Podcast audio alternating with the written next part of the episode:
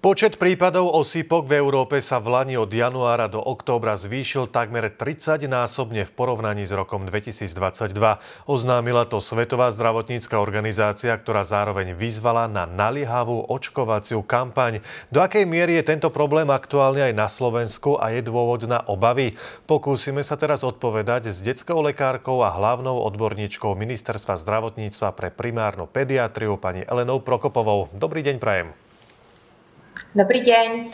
Pani doktorka, skúsme teda najskôr si vysvetliť, v čom sú osýpky nebezpečné, či ako sa vlastne šíria.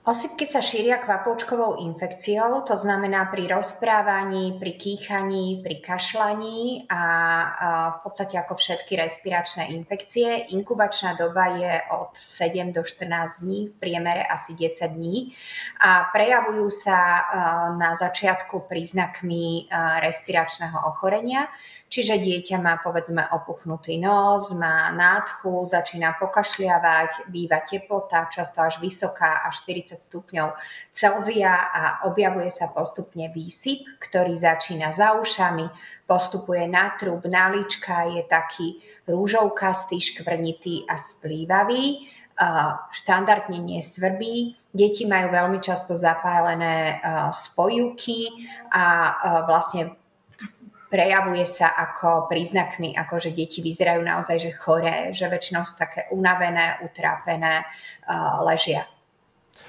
Osypky... No a nebezpečné, ano? ešte teda doplním, sú teda svojim priebehom, hlavne tým, že teda môžu mať tie vysoké teploty detí a celkovo môže byť taký zložitejší priebeh, lebo tie teploty môžu trvať aj dlhšiu dobu také vysoké a hlavne osypky sú nebezpečné tým, že môžu mať komplikácie, ktoré môžu byť aj život ohrozujúce.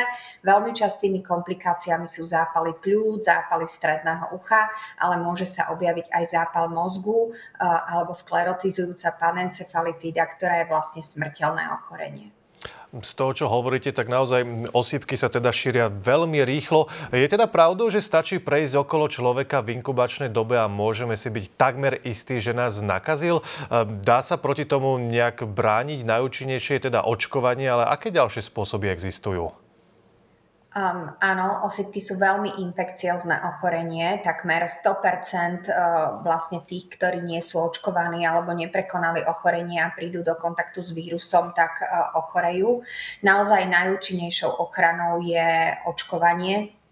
V podstate také tie bežné, ako je umývanie rúk alebo nosenie rúšok, uh, vás môže ochrániť iba čiastočne. Aj Svetová zdravotnícka organizácia udáva ako dôvod zvýšeného počtu osýpok to, že počas pandémie ochorenia COVID-19 došlo k poklesu úrovne zaočkovanosti proti tejto chorobe. Máme aj nejaké čísla v rokoch 2020 až 2022. Nebolo v európskom regióne podľa Svetovej zdravotníckej organizácie zaočkovaných proti osýpkam približne 1,8 milióna dojčiat. Nezaočkovanosť je teda tým jediným dôvodom?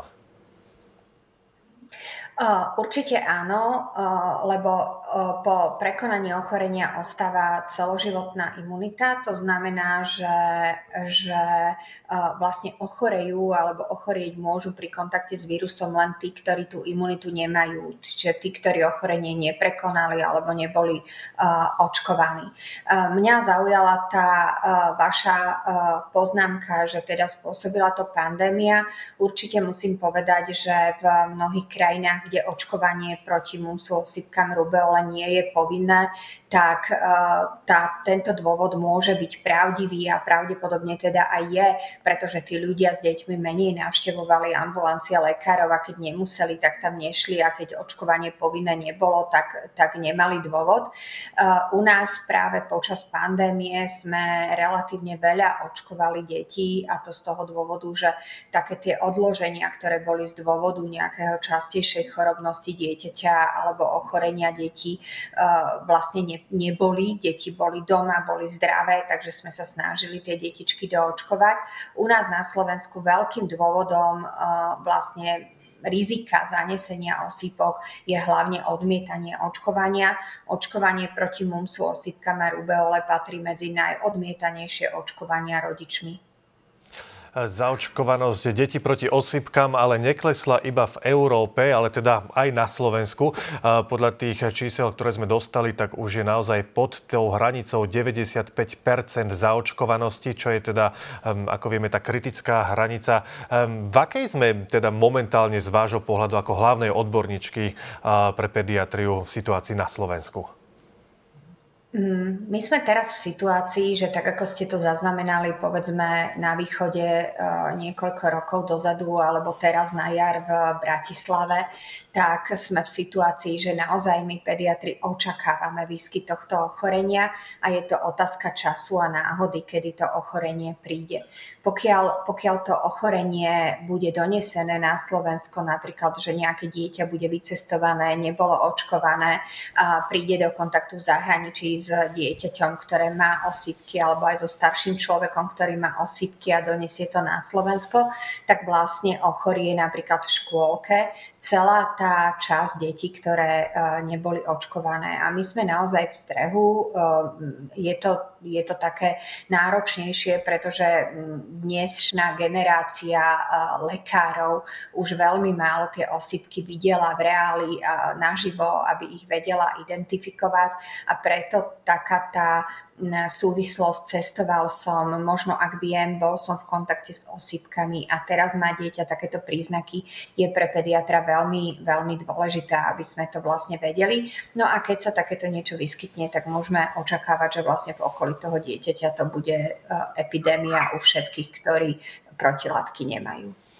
Um, pre koho je vlastne toto ochorenie najnebezpečnejšie? Hovoríme teda o deťoch, ale sú aj nejaké iné vekové skupiny, ktoré sú mimoriadne ohrozené? Majú napríklad deti ľahší priebeh, ale pokiaľ napríklad rodičia alebo niekto v okolí, ktorý je 30 40 50 tak toho by mohli tie osýpky ďaleko horšie postihnúť, že by bol ten priebeh horší? Deti majú všeobecne nastavenú imunitu na lepšie prekonávanie vírusových infektov ako dospelí. V súčasnosti ale na Slovensku ak by, sme vy, alebo ak by sa vyskytli osýpky, boli by to naozaj veľmi ojedinelé prípady. Aj tie prípady, ktoré sa e, vyskytli na Slovensku v minulosti, boli ojedinelými a skôr to bolo tak, že boli to v kategórii vekovej zhruba 50 e, dospelých, e, ktorí vlastne sa mohlo stať, že to bolo obdobie, kedy sa, keď oni boli malí, e, zavádzalo očkovanie proti osýpkam a mohlo sa stať, že povedzme ešte neboli zaočkovaní a ešte osýpky neprekonali a podobne. Čiže sú to také jednotlivé prípady, ale naozaj vtedy sme aj vyzývali verejnosť, aby rodičia si alebo ľudia si skontrolovali očkovací status, čiže pozreli do tých svojich kariet, poprosili lekárov svojich dospelých, teda všeobecných lekárov pre dospelých, aby im skontrolovali, či boli zaočkovaní proti osýpkam. Čiže najohrozenejšie sú vlastne deti, ktoré neboli zaočkované a keďže u nás toto očkovanie je e, lokalizované povinné do 15. až 18. mesiaca života, tak sú to tie detičky do toho 15. mesiaca. Potom samozrejme tí, ktorí to očkovanie odmietli a z dospelej populácie tá skupina, ktorá mohla uniknúť očkovaniu a osýpky neprekonala. Poďme si ešte povedať um, niečo aj o tých príznakoch, aby teda to hlavne aj tí rodičia vedeli, ako tak rozoznať. Um, aké príznaky si majú rodičia všímať u dieťaťa? Kedy by už rodič mal určite zájsť k vám ako k lekárom? Mm-hmm. No, rodič, e, tie príznaky je veľmi ťažké identifikovať, že toto by mohlo, mohli byť osýpky. Pokiaľ on má tú anamnézu, že stretol som sa s niekým, kto mal osýpky, povedzme mu zavolajú zo zahraničia, alebo, alebo ho kontaktuje regionálny úrad verejného zdravotníctva, že vy ste boli tí, ktorí ste sa mohli stretnúť, tak naozaj už takéto dieťa by malo ostať doma. E, tá inkubačná doba je tých 7 až 14 dní a pokiaľ sa v tomto období objavia príznaky typu vysoká teplota až 40 stupňov, výrazná nádcha, vrácanie, zápal spojoviek a taký škvrnitý výsyp, ktorý nie je svrbivý, tak naozaj treba lekára kontaktovať. Ono, ak nemáme tú, tú informáciu, že boli v kontakte s osýpkami niekde v zahraničí alebo s niekým, kto osýpky mal a objavia sa takéto príznaky, tak je veľmi ťažké v tom začiatočnom štádiu identifikovať, že ide o osýpky a takéto dieťa samozrejme, keď si zoberieme len dnešný deň, koľko máme detí, ktorí majú dnes teplotu a majú nádchu a kašlu a ešte nemusia byť vysypané, koľko máme takých detí, takže tie deti väčšinou neostanú doma, pohybujú sa aj medzi rodičmi, po, povedzme ešte ráno mohli byť v škôlke a príznaky majú až večer, takže je to veľmi ťažké to identifikovať. Čiže pokiaľ, pokiaľ je tam tá informácia hlavne toho kontaktu a tej možnosti toho kontaktu a toho, že nie som zaočkovaný a môžem teda ochorieť, tak vtedy treba kontaktovať lekára pri takých príznakoch hneď. Povedzme si ešte, akého lekára kontaktovať, lebo naozaj, keď už má rodič presvedčenie, že teda naozaj niečo nie je v poriadku, má ísť s dieťaťom k pediatrovi alebo k infektológovi? Jednoznačne je to ochorenie, ktoré patrí do rúk e, primárneho pediatra. Samozrejme pri tom zložitejšom priebehu alebo pediatr už zariadi potom následnú komunikáciu s infektologom a odošle dieťa infektologovi, ak to je potrebné, ale v každom prípade ten rodič by nemal chytiť dieťa a neutekať do čakárne, aby náhodou tomto prípade nenakazil ďalšie deti, ale má pediatra kontaktovať buď telefonicky, mailom, alebo teda takým tým distančným spôsobom, ako sú dohodnutí, povedať, že teda aké majú príznaky, že je tam tá možnosť, že by mohli mať osypky a samozrejme pediatr sa už zariadí. Takéto dieťa bude vyšetrené buď na konci ordinačných hodín, alebo teda bude vyšetrené tak, aby neprišlo do kontaktu s inými deťmi a pri závažnom priebehu samozrejme bude odoslané infektologovi. Vy ste to už niekoľkokrát spomenuli, že naozaj tou najúčinnejšou prevenciou je očkovanie. Dá sa ale preočkovať alebo zaočkovať aj v dospelosti? Áno, samozrejme dá sa. Vakcína, ktorá sa používa na očkovanie proti e, osýpkam, e, je, sa očkuje v trojkombinácii proti mumsu, osýpkam a rubeole. Dá sa očkovať v ktoromkoľvek e, veku, preto by som naozaj poprosila rodičov, pokiaľ aj deti neboli očkované v 15. a 18. mesiaci, možno aj takých, ktorí odmietli v tomto veku dieťaťa očkovanie z nejakých obav a deti už sú staršie, aby naozaj zvážili do očkovanie detí proti týmto ochoreniam. Nejde o ochorenia, ktoré sú jednoduché. V podstate, keď si to tak zoberú, neočkujeme bežné infekty, máme aj očkovanie proti napríklad účinky jahňam, ale e, povinne alebo respektíve e, plošne tie deti proti účinky jahňam neočkujeme. Boli vybrané tieto tri ochorenia práve preto, že sú to ochorenia, ktoré majú naozaj závažné následky a my nikdy u toho dieťaťa nevieme, že či to ochorenie bude prebiehať jednoducho alebo zložito a skutočne, pokiaľ také dieťa ochorie a bude mať následky, tak výčitky svedomia rodiča, ktorý odmietol očkovanie, budú asi veľmi veľké. Ehm, čo vieme, tak minulý rok sa vyskytli aj na Slovensku prípady ochorenia práve dospelých ľudí, ktorí boli v detstve zaočkovaní. Ehm, ako je to z vášho pohľadu možné? Nemali sme vtedy účinné vakcíny alebo mali by sa dať dospelí masovo teraz preočkovať? Um, určite nie, ja už som to aj spomínala. Oni mohli byť očkovaní povedzme jednou dávkou, alebo v tej dobe, hovorím, to bolo zhruba v tých 70. rokoch, keď sa začínalo očkovať. Uh, možno uh, došlo k nejakému znehodnoteniu tej vakcíny systémom skladovania a podobne. Čiže naozaj to boli jednotlivé prípady dospelých, uh, ktoré keď sa vlastne dopatravali, tak uh, to očkovanie nebolo jednoznačné, alebo nebol tam, nebol nebol tam, nebola informácia o podaní dvoch dávok, pretože musím povedať, že na to, aby ste mali v podstate takmer 100% ochranu po očkovaní, potrebujete mať podané dve dávky tohto očkovania. Čiže stalo sa, že povedzme mali len jednu dávku a preto boli chránení len čiastočne. Ako ste aj spomínali, teda vakcíny boli možno nejakým spôsobom iné v minulosti, ako sú teraz. Hlavne po tom, čo sme tu zažívali aj proti pandémii, mi nedá neopýtať sa, sú dnešné vakcíny proti osýpkam bezpečné, keďže sú iné, ako boli tie, ktoré sme napríklad dostávali my alebo naši rodičia? Um, áno, uh, práve, práve v súvislosti s vakcínou proti mumsu, osýpkam a rubeole sa dávalo do, do súvisu množstvo ochorení, ktoré, ktoré toto očkovanie mohlo spustiť alebo vyvolať, ale žiadna súvislosť medzi očkovaním a, a tými ochoreniami, ktoré, ktoré sa niesli v povedomí ľudí, nebola dokázaná, dokonca boli vyvrátené. Sú to vakcíny, ktoré sú používané niekoľko rokov, už dnešní dvaciatníci boli očkovaní očkovaní vakcínou, ktorú používame aj v súčasnosti, čiže je to v podstate 20 ročníkov detí eh, celého sveta očkovaných vakcínou, ktoré, alebo vakcínami, ktoré používame teraz. Čiže ak by naozaj tá vakcína spôsobovala nejaké závažné poškodenia, tak na tom množstve detí by už sa v podstate neexistuje, aby, aby sa neukázali nejaké tie vedľajšie účinky alebo následky toho očkovania. Myslím si, že uh, pokiaľ sa rodičia boja toho očkovania, e, tak je to z dôvodu, že ide o v podstate živú oslabenú vakcínu.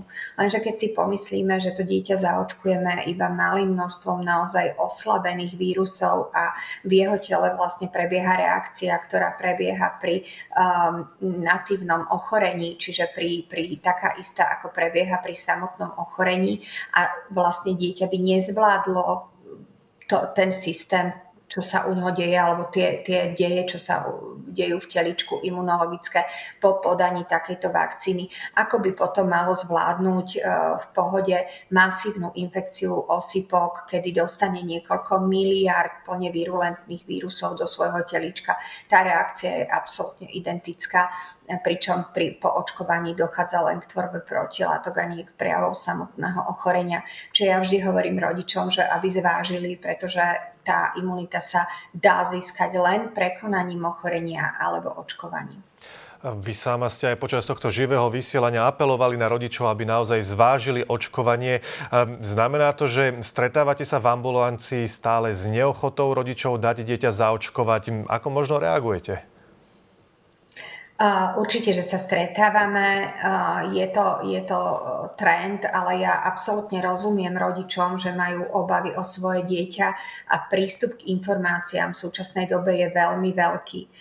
Dôležité je ale vedieť e, triediť tie informácie a vedieť pristupovať k informáciám, ktoré sú, ktoré sú overené, ktoré sú evidence-based, ktoré pochádzajú od ľudí, ktorí sa tomu rozumejú, čiže od lekárov.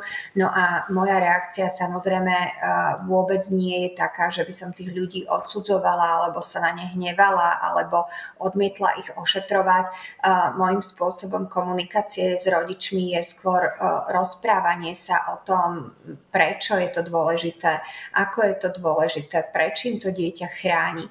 Ak, ak napríklad naozaj jednoznačne tí rodičia odmietajú očkovanie v 15. až 18. mesiaci, snažím sa vlastne čo najskôr ako tie deti uh, už sú vo veku, kedy by rodičia pripustili možno také očkovanie, že sú už staršie tie deti doočkovať. Lebo každá tá doba, kedy dieťa nie je zaočkované, vlastne predržuje to riziko pre to dieťa. Čiže e, naozaj je to v podstate rozhodnutie rodiča v našom štáte, aj keď máme povinné očkovanie, vlastne rodičia majú právo odmietnúť očkovanie, ale ja vždy hovorím, že musia si byť plne vedomí toho, že nesú za to odmietnutie zodpovednosť. Čiže pokiaľ to dieťa ochorie, tak e, majú si byť vedomí, že e, je to preto, že vlastne odmietli očkovanie. Pani doktorka, ja budem mať na vás ešte jednu poslednú otázku. Pomôžem si aj trošku číslami. Minulý rok totiž bolo v Európe v období od januára do októbra zaznamenaných približne 30 tisíc prípadov osýpok. Keď to porovnáme s tým rokom predtým, teda rok 2022, tak išlo o 941 prípadov hlásených za celých 12 mesiacov. Teda ten náraz je to naozaj veľmi rapidný. Ako na tom bolo Slovensko?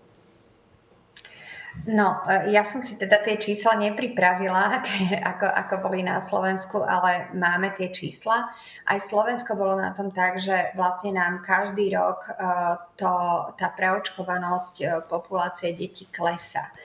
Neklesa až tak rápidne, že by sme odrazu klesli, ja neviem, z 95-percentnej zaočkovanosti na 20%, ale vlastne, ako ste spomínali na začiatku relácie, po, pohybujeme sa fakticky vo všetkých všetkých krajoch pomaly pod 95%. A na to, aby fungovala kolektívna imunita, my musíme mať zaočkovanosť proti osýpkam 95%. Kolektívna imunita znamená, že vlastne pokiaľ máme viac ako 95% ľudí zaočkovaných v určitej e, komunite, tak vlastne je veľmi malá pravdepodobnosť toho, aby tí neočkovaní v tej komunite ochoreli. Pokiaľ je tých zaočkovaných menej, tak tá pravdepodobnosť, že tam bude zavlečené ochorenie, je podstatne vyššia. Čiže aj na Slovensku nám klesá tá preočkovanosť a ako som povedala, je to, je to najmä z dôvodu odmietania očkovania. Ja vám v tejto chvíli veľmi pekne ďakujem, že sme si to mohli takto podrobne rozobrať. A na záver len pripomeniem, že sme sa rozprávali s detskou lekárkou a hlavnou odborníčkou Ministerstva zdravotníctva pre primárnu pediatriu pani Elenou Prokopovou. Ďakujem ešte raz. Prosím, pekný deň prajem. Dovidenia.